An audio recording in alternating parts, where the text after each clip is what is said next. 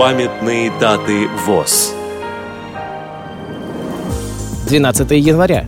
125 лет со дня рождения Василия Яковлевича Ярошенко, писателя, филолога, журналиста, переводчика, тифлопедагога, путешественника. 13 января. 220 лет со дня рождения Иоганна Кни, немецкого тифлопедагога, основателя Бреславльского института для слепых детей. Программа подготовлена при содействии Российской государственной библиотеки для слепых –